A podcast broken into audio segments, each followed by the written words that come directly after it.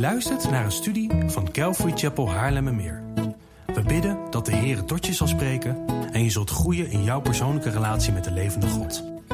Bezoek voor meer informatie onze website calvarychapel.nl. Dat is C A L V A R Y C H A P E L.nl. Oké, vanmorgen pakken wij de preekserie Route 66 op. Route 66 is de preekserie waarin we elk Bijbelboek in vogelvlucht met elkaar doornemen. Om de Bijbel gewoon überhaupt beter te leren kennen, maar ook alle verbanden in de Bijbel, om de rode draad van de Bijbel uh, te gaan ontdekken. En vooral ook om Jezus Christus in de Bijbel te gaan zien, want Hij staat in elk Bijbelboek. En um, vandaag, wat ik net ook zei, denk ik, uh, gaan wij de eerste helft van het Bijbelboek Daniel verkennen.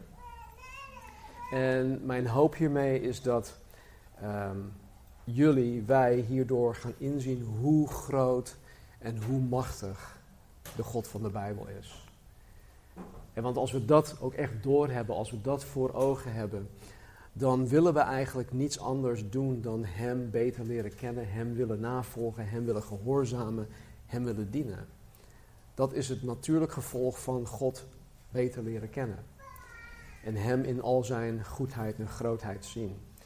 Maar voordat we dat doen, zoals het nu een traditie geworden is, laten wij traditiegetrouw alle Bijbelboeken met elkaar opnoemen tot zover. Nu de eerste 27 Bijbelboeken. Dus laten we beginnen met Genesis, Exodus, Leviticus, Numeri, Deuteronomium,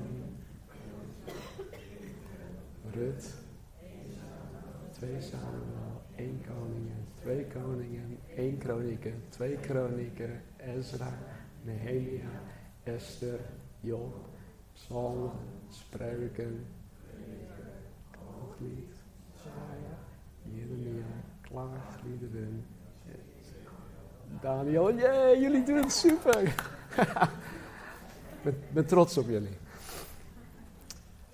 Nou, het um, Bijbelboek Daniel is door Daniel zelf geschreven, ergens tussen 45 en 35 voor Christus. Hij was toen al een oude man. En het behoort tot de groep boeken wat de grote profeten genoemd wordt. Um, hij was een tijdgenoot van Jeremia en ook van Ezekiel. En van de drie profeten, dus Jeremia, Ezekiel en Daniel, was Daniel de enige die zijn bediening uitoefende tijdens um, het bewind van twee wereldmachten. En namelijk Babel of Babylonië en vervolgens Perzië. En van de drie duurde zijn bediening ook het langst. Ruim 70 jaar lang. 70 jaar lang. Is er. Nou, nou, ik ga het niet vragen. Is er iemand die 70 jaar oud is? Nee, dat ga ik niet doen. En kijk, 70 jaar lang. En, en vandaar dat Daniel dus ook op, in, op de slide in twee kolommen staat. Um, in tegenstelling tot de andere grote profeten, en dus alle andere grote profeten, volgde Daniel dus niet het uh, drieledig patroon van één. Jullie hebben het verbond met God verbroken en je moet je beter gaan bekeren. Twee, geen bekering, dan zal God je straffen, God gaat je, gaat je oordelen. En drie, maar na Gods oordeel is er hoop op herstel. Uh, dit was de boodschap, eigenlijk de hoofdboodschap van Jesaja, van Jeremia en ook van Ezekiel. Maar Daniel had een hele andere boodschap. En hij had ook een andere rol en ook een andere taak en een andere bediening, zoals we vandaag ook zullen gaan zien. En Daniel bestaat in, in grote lijnen uit twee delen, twee genres. Je hebt hoofdstuk 1 tot en met 6, die zijn uh, verhalend. Uh, het is een vertelling van verschillende gebeurtenissen uh, tijdens het leven en ook tijdens de bediening van Daniel. En hoofdstukken 7 tot en met 12, die zijn profetisch. Die zijn meer profetisch dan de eerste zes hoofdstukken. En die kijken naar wat er met de, de toen huidige en de daaropvolgende wereldrijken zou gebeuren. De, de toen huidige was dan het Babelsrijk en wat daarna zou komen. Wat er met die wereldrijken zou gebeuren. En deze hoofdstukken zijn ook, een moeilijk woord, apocalyptisch. En dat zijn ze omdat deze ook ver vooruitkijken naar wat er gebeuren zal na de opname van de gemeente, wat voor ons nu nog toekomstig is. Dus het kijkt heel ver vooruit. En het kijkt met name naar de grote verdrukking, de periode van de grote verdrukking. En daarna ook naar de wederkomst van Jezus Christus. En daar gaat Casper het ook over hebben in zijn studie uh, van Romeinen hoofdstuk 9 tot en met 11. Want dat gaat over Israël en dit gaat ook puur over Israël. Nou, we zouden dit boek nog verder kunnen verdelen. Um, hoofdstuk 1 is dan zeg maar um, de persoonlijke geschiedenis van Daniel zelf. Hoofdstukken 2 tot en met 7 die gaan voornamelijk over Gods profetisch plan voor de heidenen, voor de heidense wereldmachten, de niet-Joden. En hoofdstukken 8 tot 12 gaan voornamelijk over Gods profetisch plan voor Israël, zowel toen als ook nu nog toekomstig. Nou, van de vier grote profeten heeft Daniel de Heer het langst mogen dienen, wat ik zo even al zei, 70 jaar lang. En dit betekent onder andere dat hij meerdere Judese koningen had meegemaakt in zijn leven. alleen toen de laatste drie koningen in Juda, zeg maar tussen aanhalingstekens, regeerden, want ze waren niet echt, ze regeerden niet echt, ze waren onder de macht van Nebukadnezar. Um, toen zat Daniel al in Babel. dus met de laatste drie koningen in Juda zat Daniel al in Babel, wat uiteindelijk heel goed voor hem is geweest, want de laatste vier Judese koningen die waren gewoon bar en bar slecht. Dus het had hem eigenlijk goed gedaan om vanuit die, die slechte koningen in Juda te komen om onder een, nog slechtere koning, Nebuchadnezzar, te komen, maar dan in een uh, hele andere situatie. Maar goed, als je goed naar de tijdslijnen kijkt en ook de data, en dat is dan ja, niet, dat staat niet letterlijk zo uh, in één vers in de, in de Bijbel, je moet echt gaan zoeken, dan, um, dan zie je ook dat Daniel en misschien staat die ook op deze slide. Ja, dan zie je ook dat Daniel ook de laatste goede koning van Juda heeft meegemaakt. En dat is Josia. Dus hij heeft Josia voor een, een, een, korte tijd in zijn leven meegemaakt. Koning Josia die uh, regeerde van 640 tot 609 voor Christus. En Daniel werd rond 621 geboren. Dit betekent dus dat Daniel zijn eerste twaalf levensjaren um, deze koning Josia van heel dichtbij had meegemaakt. Want Daniel behoorde tot het koninklijk hof. Dus hij had contact met deze koning Josia.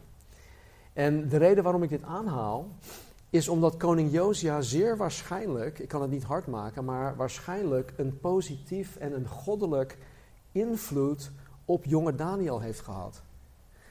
En want als wij zien wat voor, wat voor hart en wat voor karakter ehm, deze Daniel had, dan moet iemand hem gedurende zijn vormingsjaren positief hebben beïnvloed. Ik denk niet dat iemand ineens zo vanzelf is geworden. Er moet in hem zijn geïnvesteerd. En dit is dan meteen ook een aansporing voor ons allemaal, voor jullie, voor ons, om een positief en een goddelijk voorbeeld te zijn voor de kinderen en voor de jongeren in ons leven. ten eerste, als je zelf nog jonge kinderen hebt, dan je eigen kinderen. Maar zo niet, dan heeft God jou in de plaatselijke kerk waar God jou heeft geplaatst, zoals deze kerk hier, Calvary Chapel, dan heeft God jou ook geestelijke kinderen gegeven, aan wie jij het goddelijk een positief voorbeeld kan geven. En eigenlijk ook moet geven. En koning David, een man naar Gods hart, die zei dit. Hij zei, kom kinderen, luister naar mij. En ik zal jullie de vrezen des Heren leren.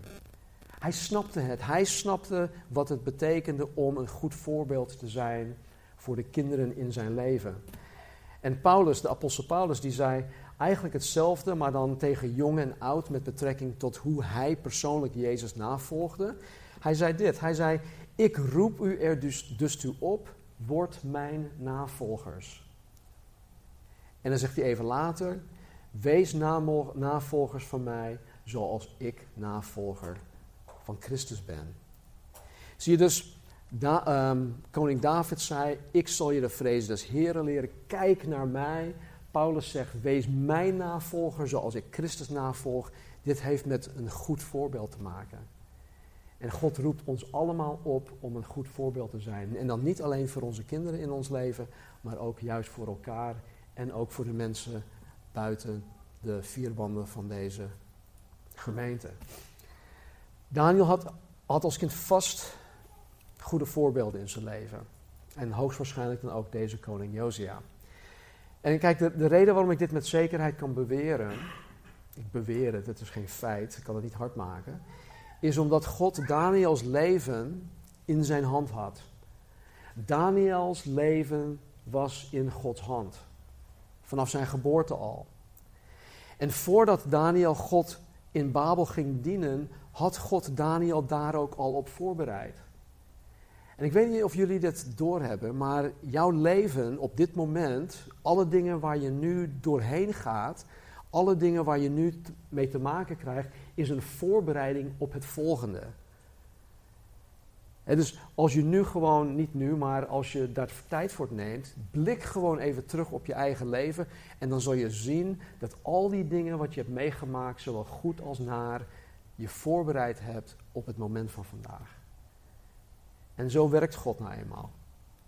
En dit leidde tot Daniels goddelijk invloed en voorbeeld, die zelfs tot op de dag van vandaag nog steeds van kracht is waar het gaat om moed, waar het gaat om standvastigheid in zijn geloof in God, waar het gaat om zijn vertrouwen op God, zijn vastberadenheid om God op de eerste plaats in, te in zijn leven te hebben staan, waar het gaat om zijn doorzettingsvermogen om niet tegen God te zondigen en ga zo maar door.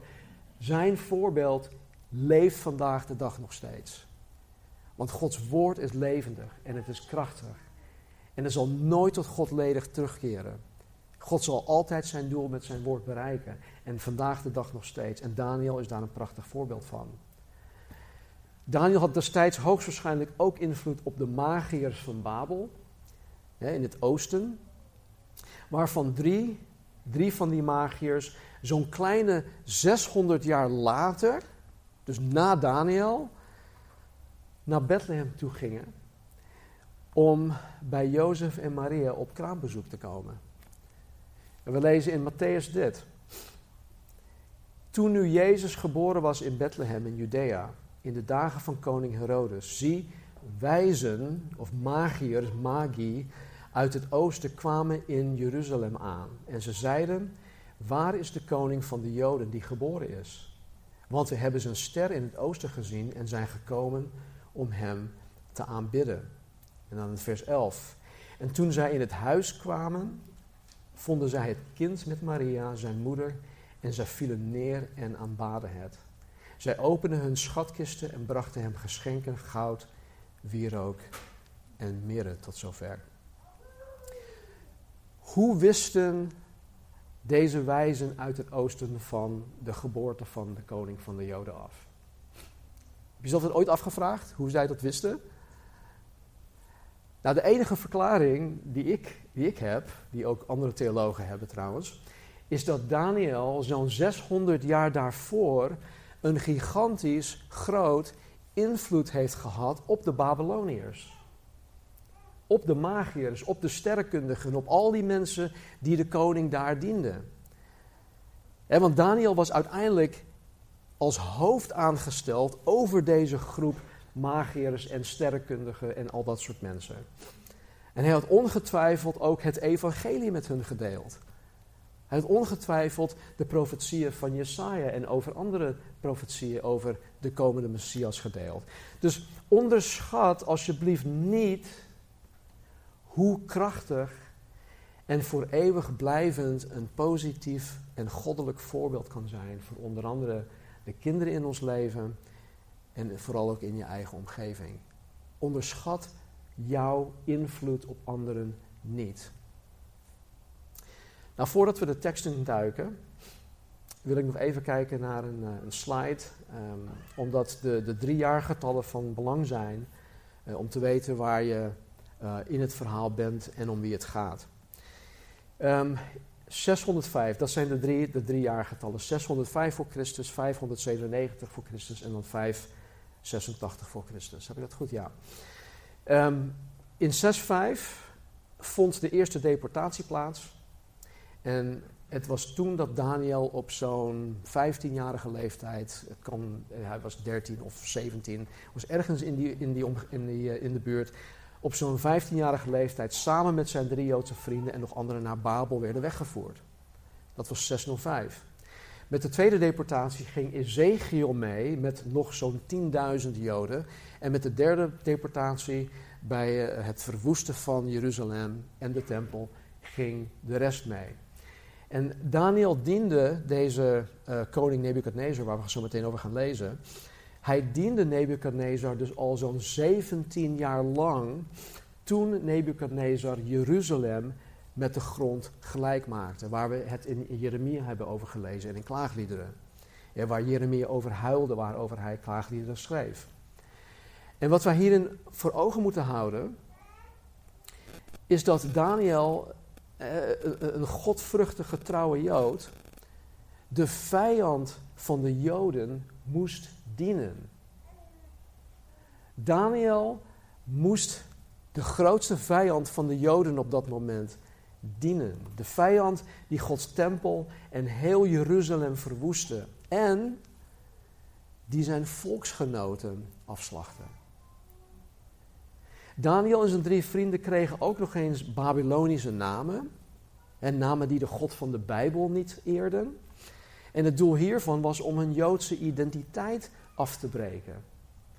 En om hun dan Babylonisch te maken. Dat was de bedoeling. Daniels leven, zijn bediening, de omstandigheden waarin hij verkeerde, die waren verre, verre van makkelijk. Hij moest van God de vijand dag in en dag uit van harte dienen. En hij deed dit heel trouw voor ruim 70 jaar lang. Dit was Daniels leven. Dit was zijn roeping. Dit was zijn bediening.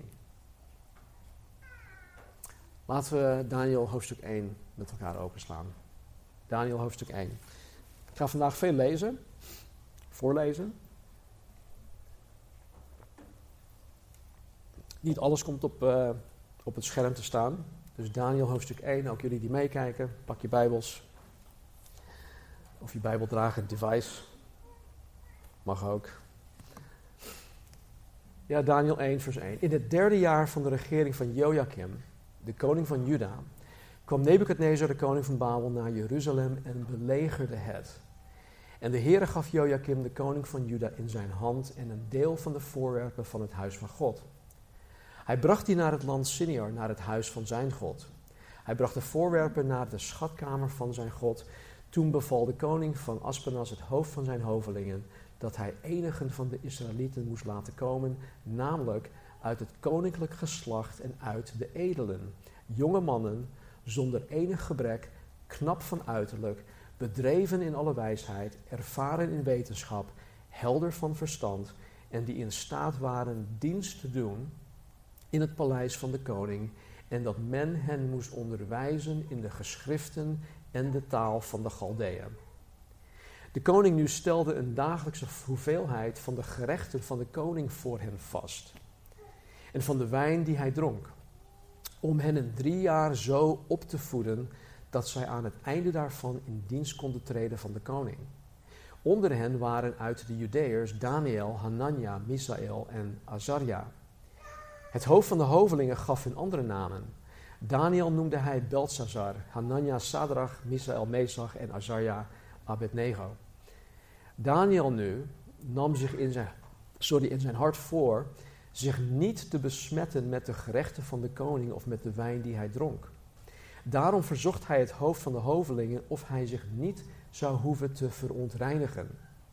God gaf Daniel genade en barmhartigheid bij het hoofd van de hovelingen.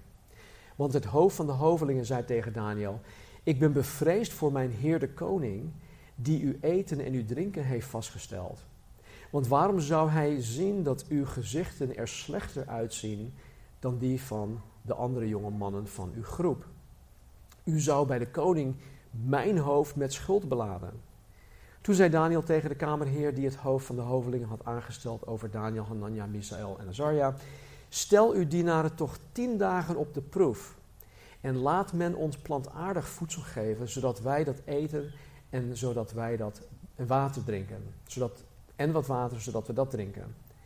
En laat dan in uw tegenwoordigheid ons uiterlijk en het uiterlijk van de andere jonge mannen die de gerechten van de koning eten bezien worden. En doe dan met uw dienaren wat u ziet. Hij luisterde naar hen in deze zaak. Tien dagen stelde hij hen op proef. Aan het einde van de tien dagen zag men dat hun uiterlijk knapper was en zagen zij er gezonder uit dan al die jonge mannen die van de gerechten van de koning aten. Even een, uh, een, een zijsprong. Hè? Dit is geen ehm, grond voor uh, veganistisch eten of uh, vegetarisch eten. Blijf even voor de duidelijkheid. Toen gebeurde het, vers 16, dat de kamerheer hun gerechten en de wijn die zij moesten drinken wegnam en dat hij hun plantaardig voedsel gaf. Aan deze vier jonge mannen nu gaf God kennis en verstand van allerlei geschriften en wijsheid en Daniel gaf hij inzicht in allerlei visioenen en dromen. Aan het einde van de dagen waarvan de koning had gezegd dat men hen moest laten komen, liet het hoofd van de hovelingen hen bij koning Nebukadnezar komen. De koning sprak met hen, maar onder hen allen werd niemand gevonden als Daniel, Hanania, Misaël en Azaria. Ze traden in dienst van de koning in alle zaken waar, waar het aankomt op een wijs inzicht waarover de koning hen ondervroeg, vond hij hen tienmaal beter dan alle magiërs en bezweerders die er in heel zijn koninkrijk waren. En Daniel bleef tot het eerste jaar van koning Kores. Oké, tot zover. We gaan er niet vers voor vers doorheen, maar ik wil wel een paar observaties noemen. In vers 8 staat: Daniel nu nam zich in zijn hart voor zich niet te besmetten met de gerechten van de koning of met de wijn die hij dronk. Daarom verzocht hij het hoofd van de hovelingen of hij zich niet zou hoeven te verontreinigen. Tot zover. Je moet dit voor je zien, hè? Daniel, die op dit moment nog een tiener was. Die zat vanaf zijn kinderjaren onder het woord van God.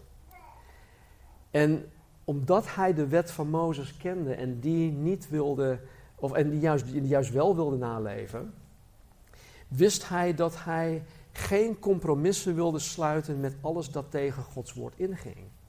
Hij wilde dat gewoon niet. En het eten en het drinken van de koning ging tegen Gods voedselvoorschriften in. We gaan er nu niet verder of dieper op in, maar het ging gewoon tegen Gods voedselvoorschriften in. En Daniel en zijn vrienden wilden zich daar niet schuldig aan maken. En Daniels voornemen in zijn hart om Gods woord, koste wat kost, niet te willen overtreden, dat was zijn kracht. Ja, dat was zijn kracht. Het niet willen overtreden van het woord van God. Dat was zijn kracht.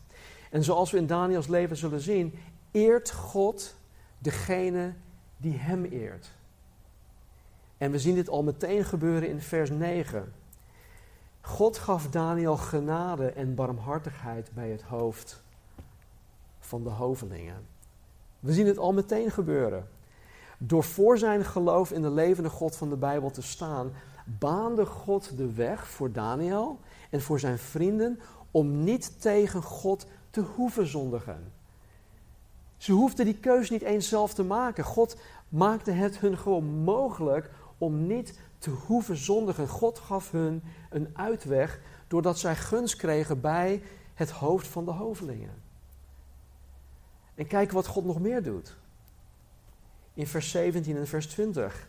Aan deze vier jonge mannen nu gaf God kennis en verstand van allerlei geschriften en wijsheid. En Daniel gaf hij inzicht in allerlei visioenen en dromen.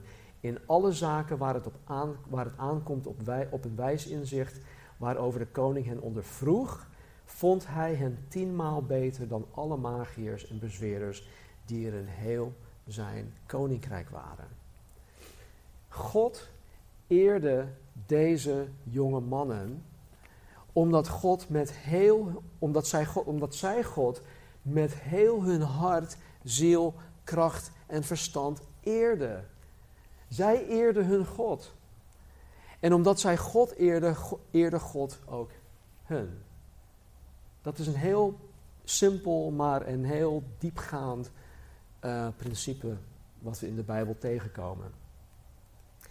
Daniel en zijn vrienden die stonden zwaar onder druk hè, om hun geloof in de God van de Bijbel in gevaar te brengen.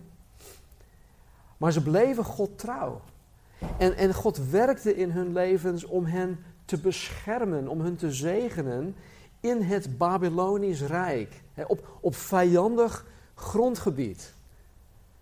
Zij waren, zij waren in vijandig grondgebied, grondgebied en God beschermde hen daar. Hij zegende hen daar. Nogmaals, God eert wie hem eert.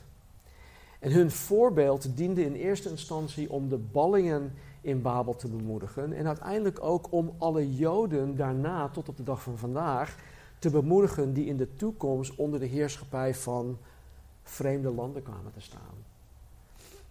Hoofdstuk 2. In hoofdstuk 2, ehm, we gaan het niet allemaal lezen, maar in hoofdstuk 2 krijgt deze koning Nebukadnezar een droom, een bijzondere droom. Hij krijgt meerdere dromen, maar goed, hij, hij kon gewoon niet slapen die nacht. En omdat hij door dit dromen zeer verontrust was, riep hij al zijn magiërs, hij riep zijn bezweerders, zijn tovenaars, en zijn astronomen, zijn astrologen om de droom uit te leggen. En dat was toen gewoon gebruikelijk. Het was de norm om die mensen bij elkaar te roepen om dromen en dat soort dingen uit te leggen. Maar in alle gevallen moest degene die droomde wel eerst de droom vertellen. Hij moest de droom wel bekendmaken. Maar Nebuchadnezzar dacht: hé, hey, wacht even. Wij gaan het deze keer toch even anders doen. jullie gaan mij vertellen wat mijn droom was. Jullie gaan mij vertellen wat ik droomde. En dan pas gaan jullie het mij uitleggen. Want als jullie mij niet kunnen vertellen waar ik over droomde, waarom zou ik jullie dan vertrouwen over wat jullie denken wat mijn droom betekent? En ik, ik heb hetzelfde met bijvoorbeeld met, waarzeggers. Ik, ik, ga niet naar waarzeggers, maar als, als ik bijvoorbeeld naar een waarzegger toe zou gaan en die gaan dan handlezen of die gaan andere dingen doen en die gaan mij dan zeggen wat mijn toekomst inhoudt. Als zij mij niet kunnen vertellen wat ik die ochtend voor, ontbijt hadden gegeten, dan ga ik ook niet vertrouwen wat zij mij te vertellen hebben over de toekomst. En goed, uh, dat, was, dat was ook een beetje hetzelfde idee van Nebuchadnezzar. Hij was echt niet achterlijk. En kijk, natuurlijk konden geen van hen Nebuchadnezzar vertellen waar hij over droomde. En ze zeiden tegen de koning dat er geen mens op de aardbodem is die hiertoe in staat is. En dat er ook daarom geen enkele koning, hoe groot en hoe machtig dan ook, zoiets ooit zou durven vragen. Dat is gewoon not done. En de koning die werd daarop woedend en hij beval dat men al de wijzen in Babel moest doden. Dus ook Daniel en zijn drie vrienden, die moesten allemaal gedood worden. Maar toen het hoofd van de lijfwachters van de koning naar Daniel toe kwam, om ook hem te doden, om hun te doden, vroeg Daniel ehm, of hij hem en zijn vrienden ja, wat tijd wilde gunnen om zijn God, om hun God te zoeken. Uh, om, om God te vragen om die droom van, van Nebuchadnezzar uit te leggen. Dus hij kreeg, ze kregen de tijd en, en de Daniel en zijn drie vrienden die gingen voor een tijdje bidden. Zodat God die verborgenheid van de droom aan hen zou openbaren, zodat ze ook niet gedood zouden worden.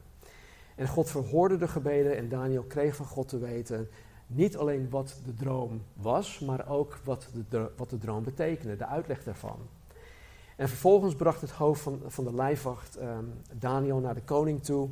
En hij vertelde de koning dat Daniel hem de droom kon uitleggen. Even een vraagje tussendoor. Aan wie doet dit je denken?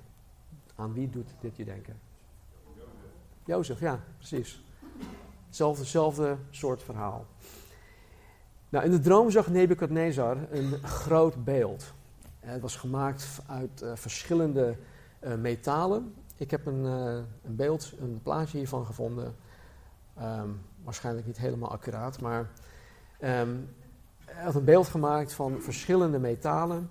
Het hoofd was van goud, zijn borst en armen waren van zilver, zijn buik en zijn dijen waren van brons. zijn benen van ijzer en zijn voeten gedeeltelijk van ijzer en gedeeltelijk van klei.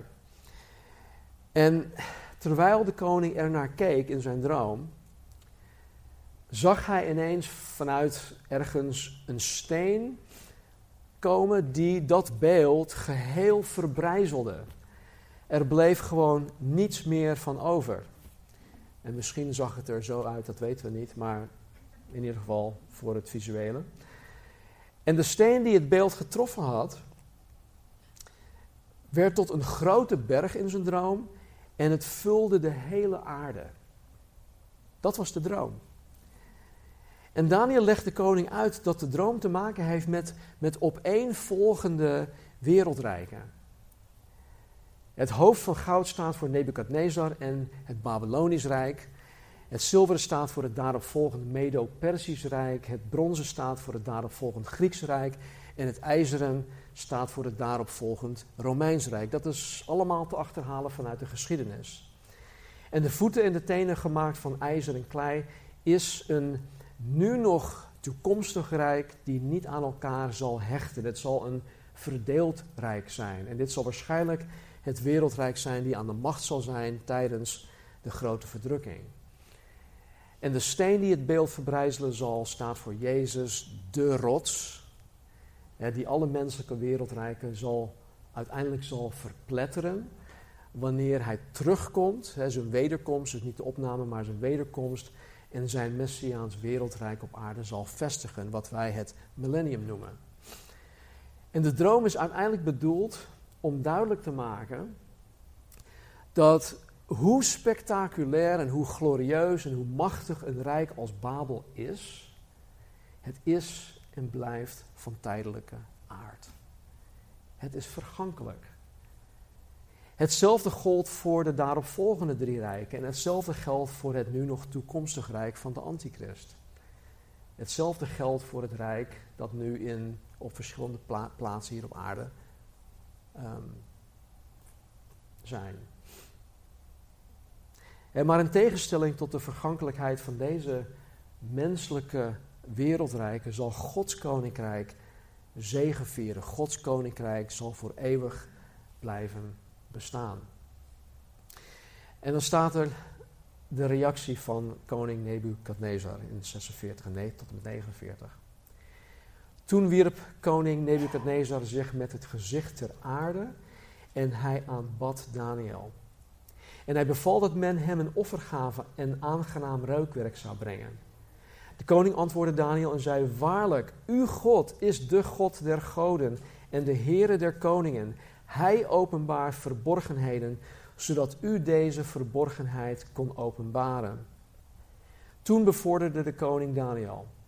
Hij gaf hem vele grote geschenken, stelde hem aan als heerser over heel het gewest Babel en als hoofd van alle machthebbers over alle wijzen van Babel.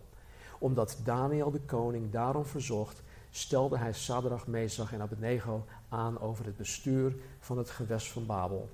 Daniel bleef echter in de poort van de koning. Nou, wat een, een geweldig statement van deze heidense koning. ondanks zijn eigen religie geeft hij toe en hij verklaart ook nog eens dat de God van de Bijbel de God der goden is en de Heere der koningen. Op meerdere plaatsen, op meerdere momenten verklaart Nebukadnezar dat onze God, onze God, inderdaad de enige echte God is. En zie vooral bijvoorbeeld de laatste vier versen in hoofdstuk 4. Maar de vraag waarover theologen het niet over eens zijn, is dit. Was Nebukadnezar een gelovige? Geloofde hij in Yahweh, in de Heere van de Bijbel? Had hij zich echt bekeerd? En is hij een echte navolger van Yahweh geworden? Hele goede vraag. want we zien hier en daar betekenen van een mogelijke bekering. Nou, ik laat het in het midden, omdat wij, kunnen hier, wij hier niet dogmatisch over kunnen zijn. Dus voor nu laat ik het in het midden. Maar ik wil wel zeggen dat het instemmen met waarheden over wie God is, nog niet wil zeggen dat iemand wedergeboren is. Er zijn namelijk zat mensen die het met heel veel eens zijn over God. Er zijn zat mensen die het met heel veel eens zijn over uh, de Bijbel, over Jezus Christus, over het Evangelie, maar alsnog niet wedergeboren zijn. Ik weet dat dat een hele ja, sterke en geen populaire statement is, maar het is echt zo. Nicodemus, een zeer vrome religieuze fariseer, die veel over God wist, die ook heel veel van de Bijbel wist, die, die het Oude Testament zo uit zijn hoofd kende, die de Torah uit zijn hoofd kende, want anders was hij geen fariseer. Hij, hij wist er heel veel van, maar hij stemde er ook in mee, maar hij moest volgens Jezus ook wedergeboren worden. Ik, ik weet niet wie dit moet horen, maar misleid jezelf niet. Misleid jezelf niet en laat je ook niet misleiden. Kennis van God, kennis van de Bijbel, kennis van het Evangelie, of je ermee opgevoed bent of niet, Jezus Christus, kennis van Jezus, dat is gewoon niet genoeg. Het is niet genoeg. In de woorden van Jezus zelf, u moet opnieuw geboren worden. Punt uit. Hoofdstuk 3. In hoofdstuk 3 laat, uh, of liet koning Nebukadnezar een gigantisch groot gouden beeld maken. Van zo'n 42 meter hoog en 4 meter breed. En het was, bedoeling, het was de bedoeling dat wanneer mensen het geluid van allerlei instrumenten hoorden, dat zij neer zouden moeten vallen om dit beeld te gaan aanbidden. En degenen die het beeld niet aanbaden, werden op bevel van de koning in de vurige oven geworpen. En misschien vraag je jezelf af, joh, wat doet Nebuchadnezzar met een vurige oven? Nou, in die tijd maakten ze heel veel keramiek. Dat zie je ook in, in beelden van bijvoorbeeld uh, verschillende poorten. In Berlijn, in uh, zit een heel mooi um, uh, museum waarin gedeelten van bepaalde poorten van Babel ook um, uit elkaar zijn gehaald en weer opgebouwd zijn. En dan zie je dat ze heel veel blauw keramiek maakten. En dat, daar, zijn die oven voor, daar werden die ovens voor gebruikt, niet om mensen te verbranden. Maar goed, um, dit was natuurlijk een groot probleem voor de Joodse ballingen, want de Bijbel geeft heel duidelijk aan dat zij geen enkel andere afgod of beeld mochten aanbidden. En zij mochten zich alleen voor de levende God van de Bijbel buigen. Het eerste gebod van de, tien, van de tien geboden is: U zult geen andere goden voor mijn aangezicht hebben. En wij verbreken door alle andere zonden te doen, verbreken altijd, altijd het eerste gebod van de tien geboden. Dit hoofdstuk gaat dan ook over het probleem van de afgoderij tijdens hun ballingschap. En de vraag is: hoe zouden de ballingen het aanbidden van afgoden moeten kunnen weerstaan terwijl zij onder zoveel druk stonden. En anno 2022 is het niet anders.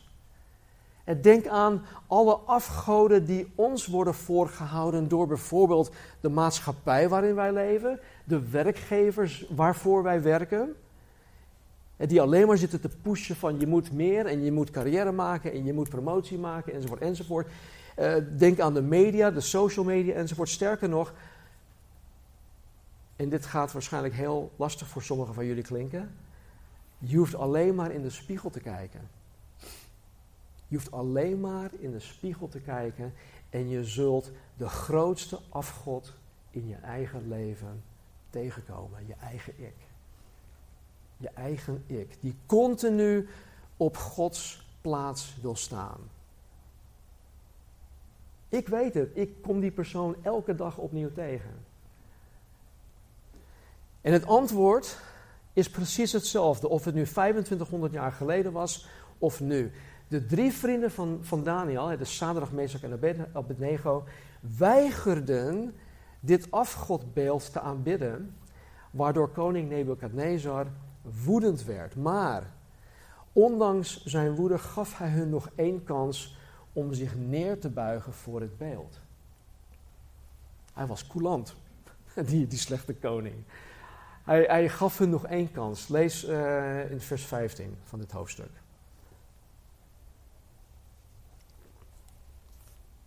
Nu dan, Als u bereid bent op het moment dat u het geluid van de muziekinstrumenten hoort neer te vallen en het beeld te aanbidden dat ik gemaakt heb, dan is het goed. Maar als u het niet aanbidt, dan zult u op hetzelfde ogenblik midden in de, in de brandende vuuroven worden geworpen. En dan komt het. En wie is dan de God die u uit mijn handen kan verlossen? Wat een, een arrogantie eigenlijk hè, van deze Nebukadnezar. Net daarvoor beaamde hij dat de God van Daniel en, en deze drie Joden de God der goden is. En nu zegt hij vanuit zijn eigen arrogantie: Wie is dan de God die u uit mijn handen kan verlossen? De reactie van de drie is van onschatbare waarde. En dit is dan de houding die wij, anno 2022, die wij ook moeten hebben. Dit is hoe wij het aanbidden van afgoden kunnen weerstaan. Vers 16 tot en met 18. Sadrach, Mesach en Abednego antwoordden en zeiden tegen koning Nebukadnezar: Hier komt het. Wij hoeven u hierop geen antwoord te geven. Als het moet, kan onze God, die wij vereren, ons verlossen uit de brandende vuuroven. En hij zal ons, o koning, uit uw handen verlossen. En zo niet, het zij u bekend, o koning, dat wij uw goden niet zullen vereren en het gouden beeld dat u hebt opgericht niet zullen aanbidden. Jee, geweldig. Sadrach, Mesach en Abednego. Wat een helden. En hierop werd Nebukadnezar natuurlijk woedend. En hij liet deze drie Joden de vurige oven ingooien. En voor deze gelegenheid staat er dan ook dat hij de oven um, uh, tot zevenmaal uh, heter had gemaakt dan normaal. Ik weet niet wat dat, wat dat is, maar het was super heet. Het was zelfs zo heet dat degene die de drie de oven inwierpen, dat zij door die hitte zelf gedood werden. Zo heet was dat. Maar op een gegeven moment keek deze Nebukadnezar de oven in en wat zag hij? Hij zag ineens vier mannen, vier mannen, niet gebonden, helemaal vrij, tussen de vlammen inlopen. Vrij rondlopen staat er. En theologen geloven dat de vierde man Jezus zelf was, die dan in een pre-incarnatie, dat is dan voor zijn vleeswording in eh, Johannes hoofdstuk 1, dat het zo'n verschijning van Jezus is die hen te hulp kwam. En het prachtigste van dit alles is dat Jezus hen tegen het vuur beschermde en zij kwamen geheel ongedeerd de oven uit. Hun wenkbrauwen, die waren nog intact. Geen enkel haartje op hun hoofd geschroeid. En ze roken zelfs niet eens naar brandlucht, staat er. En, en luister dan naar de getuigenis van deze, deze heidense koning in uh, vers 28. Nebukadnezar nam het woord en zei: Gelooft, daar komt hij weer. Gelooft zij de God van Sadrach, Mesach en Abednego, die zijn engel heeft gezonden en zijn dienaren heeft verlost, die op hem hebben vertrouwd. Het bevel van de koning hebben weerstaan en hun lichaam hebben overgegeven omdat zij geen enkele God wilden vereren of aanbidden dan hun God. Wauw. Weet je, zo'n mate van toewijding aan en vertrouwen op de God van de Bijbel zal bij sommige mensen in jullie omgeving opvallen. Zal bij sommige gezinsleden en familieleden en vrienden en collega's en wie dan ook. Het zal opvallen als je dit soort, dit niveau van toewijding hebt. En het kan een getuigenis zijn om juist die mensen tot geloof te helpen. Ik heb het al vaker gezegd, onze persoonlijke getuigenis is zo krachtig.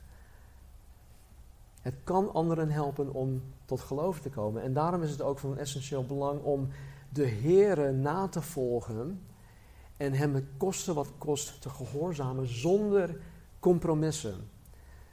Uh, Keith Green die had ooit een boek geschreven. De, de, titel is No Compromise. Geen compromissen. En dit was een gigantische bemoediging voor de ballingen, omdat zij zoiets hadden van: nee, Gods aanwezigheid is, is alleen in Jeruzalem. dat hebben zij geleerd. Gods aanwezigheid is in het heilige der heiligen. Daar komen wij God tegemoet. Daar woont Hij. Maar hiermee, wat met deze mannen en met Daniel overkwam, hiermee bewees God zijn alomtegenwoordigheid. God is overal en hij is niet beperkt door grenzen die door mensen zijn gemaakt. En God infiltreert ook gewoon vijandig grondgebied. Als je nagaat, is God gewoon het hoofd van de ultieme special forces, laten we het kunnen, zo kunnen zeggen. Hij dringt door alles door. In hoofdstuk 4 krijgt Nebukadnezar nog een droom. Die zijn magiërs weer niet konden uitleggen. Dus wat doet hij? Hij riep Daniel weer bij zich om de droom uit te leggen. En in deze droom laat God Nebukadnezar zien dat de God van de Bijbel de allerhoogste God is. Daar komt het uiteindelijk op neer.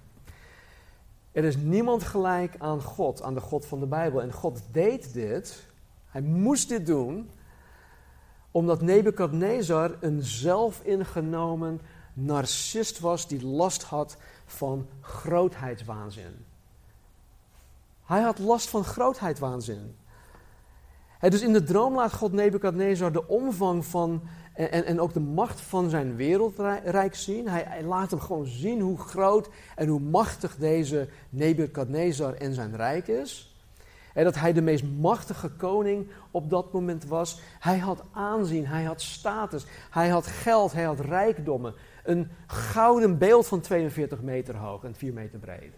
Hij had alles. Maar omdat hij in zichzelf roemde, omdat hij, in heel veel, omdat hij heel veel van zichzelf dacht en geen acht sloeg op de enige echte God, die hem dit uiteindelijk uh, had gegeven, moest God hem vernederen totdat hij tot inkeer kwam en God uiteindelijk de eer gaf die God alleen toekomt. In de droom zei een hemelse boodschapper tegen Nebukadnezar dat alles dat hij aan het dromen was, alles dat hij droomde, alles staat vast. Alles wat je gedroomd hebt, Nebukadnezar, dat staat vast. En wat vaststaat, zal voor 100% zeker uit gaan komen. En dan komt de reden waarom. In vers 17b opdat de levenden erkennen dat de Allerhoogste heerser is over het koningschap van mensen. En dat geeft aan wie hij wil.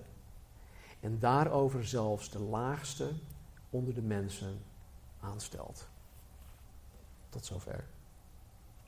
Dit staat trouwens tot drie keer toe in dit hoofdstuk. God vereist van de machtigste man ter wereld, dat hij zichzelf voor God vernedert en toegeeft dat de Heere, Yahweh, de soevereine controle heeft over alle zaken die zich in de wereld afspelen. Weet je, dit is, dit is vooral nu, denk ik, voor velen van essentieel belang om deze waarheid voor ogen te houden.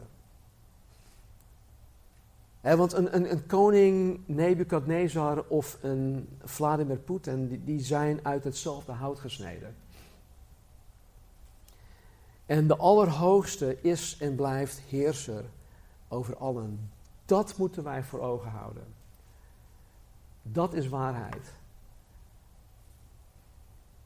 We hebben geen tijd om naar de inhoud van de droom uh, zelf te gaan kijken. Dus dat moet je, als je, mocht je het nog niet gelezen hebben, dan moet je dat een keer op je eigen tijd gaan doen. Het is heel interessant. Hoofdstuk 5, uh, eh, hoofdstuk 5 vindt plaats uh, in 539 voor Christus. Dat is 66 jaar nadat Daniel in Babel aankwam. Dus hij is nu geen tiener meer, hij is een oude man. Uh, Nebukadnezar is al zo'n 23 jaar lang dood. En een zekere Belshazzar was prins-regent omdat de koning van Babel uh, al meerdere jaren ergens in Arabië zat. Nou, deze Belshazzar nam dus het bestuur van het rijk op zich, uh, of hij nam het waar op dit moment. En in dit hoofdstuk is te zien dat deze Belshazzar een, een groot en een, losbandig uh, feest hield. En toen hij goed dronken was, liet hij de gouden en zilveren voorwerpen halen die door Nebukadnezar uit Gods tempel in Jeruzalem waren meegenomen naar Babel. In 586 voor Christus.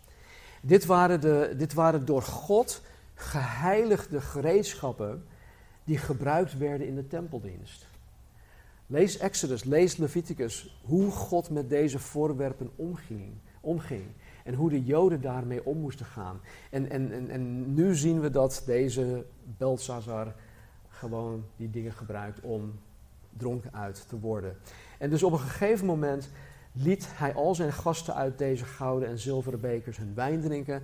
En uh, op een gegeven moment begonnen zij dan hun afgoden hè, van, God, van goud, sorry, zilver, koper, ijzer, hout en steen te prijzen. En dit was pure heiligschennis. En God was daar totaal niet van gediend.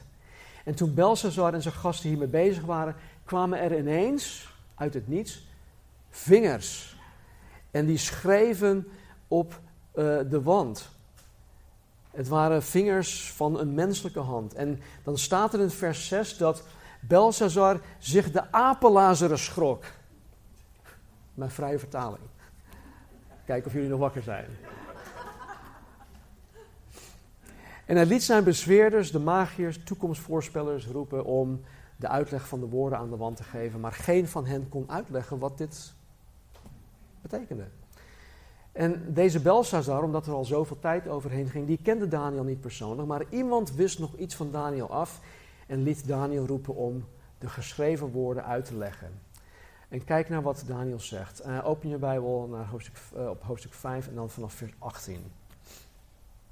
Oh, ik heb ze ook hier. Sorry trouwens.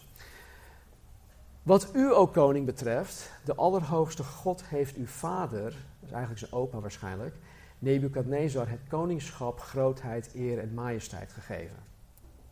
Vanwege de grootheid die hij hem had gegeven, beefden en sidderden alle volken, naties en talen voor hem. Hij doodde wie hij wilde, hij doodde wie hij wilde en hij liet in leven wie hij wilde. Hij verhoogde die hij wilde en hij vernederde wie hij wilde. Maar toen zijn hart zich verhief en zijn geest zich verhardde in hoogmoed, werd hij van zijn koninklijke, koninklijke troon gestoten en heeft men hem zijn eer ontnomen. Dat was in het vorige hoofdstuk. Hij werd, even kijken, uh, nee, sorry deze. Hij werd overmeesterd. Nee. Hij werd uit de mensenwereld verstoten. Zijn hart werd gelijk aan dat van de dieren. Zijn verblijf was bij de wilde ezels. Men gaf hem gras te eten, zoals aan runderen. Zijn lichaam werd bevochtigd door de dauw van de hemel, totdat hij erkende dat God, de Allerhoogste, heerser is over het koningschap van de mensen en daarover aanstelt wie hij wil. Wat u, Belshazzar, zijn zoon betreft, u hebt uw hart niet vernederd, hoewel u dit alles wist. U hebt zich verheven tegen de Heere van de hemel, want de voorwerpen van zijn huis heeft men bij u gebracht. En u, uw machthebbers, uw vrouwen, uw bijvrouwen, hebben wijn eruit gedronken. En u hebt uw goden van zilver, goud, koper, ijzer, hout en steen geprezen die niet kunnen zien en niet kunnen horen en geen kennis hebben. U hebt echter de God in wiens hand uw adem is en aan wie al uw paden toebehoren, niet verheerlijkt. Daarom is door hem het gedeelte van de hand gezonden en dit schrift, en dit schrift geschreven. Dit is het geschrift, dit is het schrift dat werd geschreven. Mene, mene, tekel, ufarsin. Dit is de uitleg van deze woorden. God heeft de dagen van uw koningschap geteld en hij heeft er een einde aan gemaakt. U bent gewogen in de weegschaal en u bent te licht bevonden. Uw koninkrijk is verdeeld en het is aan de Meden en de Perzen gegeven. Toen beval Belshazzar dat zij Daniel in purperen moesten kleden met een gouden keten om zijn hals en dat zij van hem moesten uitroepen dat hij als derde in het koninkrijk zou heersen. In diezelfde nacht werd Belshazzar, de koning van de Galdeën, gedood. Dit was niet alleen het, het, eind van deze Belshazzar, maar het was tegelijk ook het eind van het Babylonisch Rijk. En hierna kwam um, het Medo-Persisch Rijk aan de macht onder koning Kores. Hij wordt ook koning Cyrus genoemd. Hoofdstuk 6 tot slot, uh, we zijn zo klaar. In hoofdstuk 6 is te zien uh, dat Daniel de machtigste bestuurder is in heel het Persisch Rijk. En deze positie is hem door God gegeven.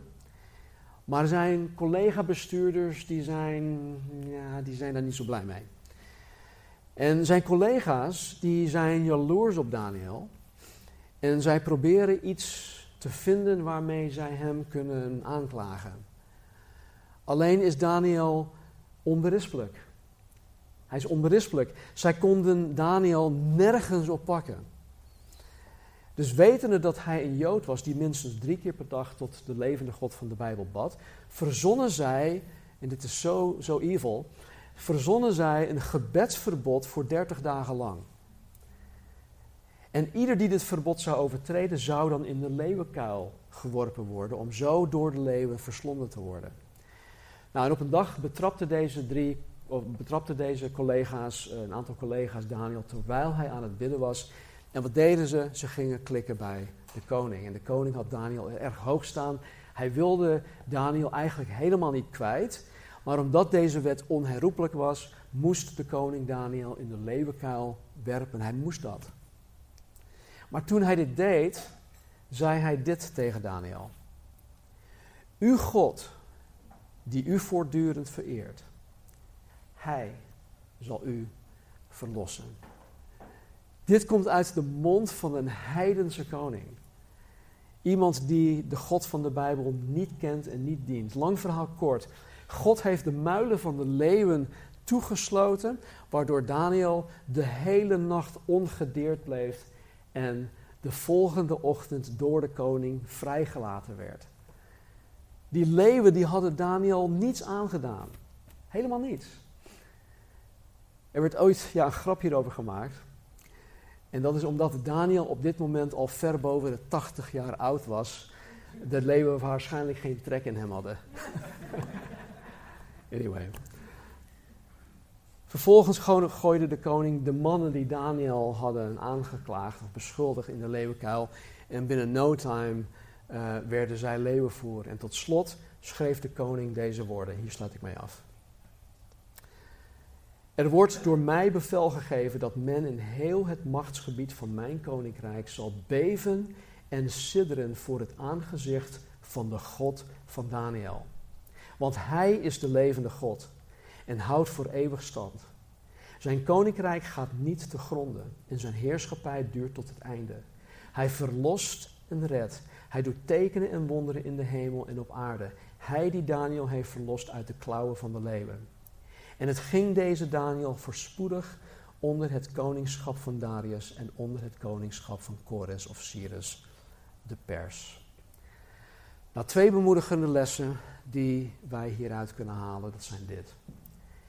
In Spreuken 21.1, schrijf die op, ik heb hem niet hierop staan. Spreuken 21.1.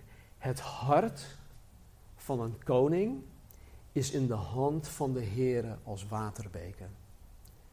Het hart van de koning is in de hand van de Heere als waterbeken. Hij neigt het tot alles wat hem behaagt. Met andere woorden, God heeft de gedachten, de beweegredenen, de, het doen en laten van de koning onder zijn controle.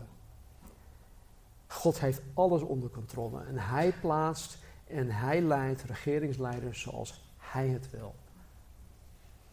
En ten tweede dit, 1 Samuel 2 vers 30. 1 Samuel 2 vers 30.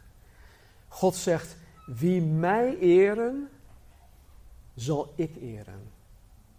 Maar wie mij verachten, zullen veracht worden. Dus wie mij eren, zal ik eren, zegt God. Maar wie mij verachten, zullen veracht worden. En dit zien wij in het leven van Daniel, in zijn drie vrienden. En dit geldt ook voor ieder wedergeboren kind van God. Dus de vraag is, wil jij door God geëerd worden? Wil je door God geëerd worden? Het is eigenlijk heel makkelijk. Hè? Eer Hem en verheerlijk Hem en dan zal Hij jou eren. En dit kan je. Dit kunnen wij allemaal. Wij kunnen dit allemaal. Ieder van ons kan dit. En Hij verdient het. Laten we bidden. Hemelse Vader, dank u wel voor uw liefde, voor uw trouw, voor uw woord. Dank u wel voor Daniel hier. Dank u wel voor uh, hun, zijn drie vrienden en de voorbeelden. Dank u wel dat u uzelf ook sterk hebt bewezen, Heer. In het leven van deze, deze mannen. En wat een bemoediging ook, Heer, voor de jonge mannen, mannen en tieners onder ons, Heer. Dat u ja, deze jonge mannen als tieners hebt geroepen en gebruikt op zo'n machtige wijze om de geschiedenis te veranderen. Heren, hun getuigenis is vandaag de dag nog steeds actief en het is krachtig en het is nog steeds van kracht en wij kunnen er nog, nog steeds van leren. Dus heren, bemoedig onze jonge mensen vooral ook dat ook hun getuigenis ook krachtig is en kan zijn. En heren, help ons alstublieft. Help ons, Vader, om echt door te hebben dat U het hart van de koning neigt tot alles wat U behaagt. Dat U alles onder controle heeft. En help ons, Heer, om Uw woorden in acht te nemen, dat wie U eren, U zal eren. Help ons, Heer, om U dan ook met heel ons leven, heel ons hart, ziel, kracht en verstand te eren.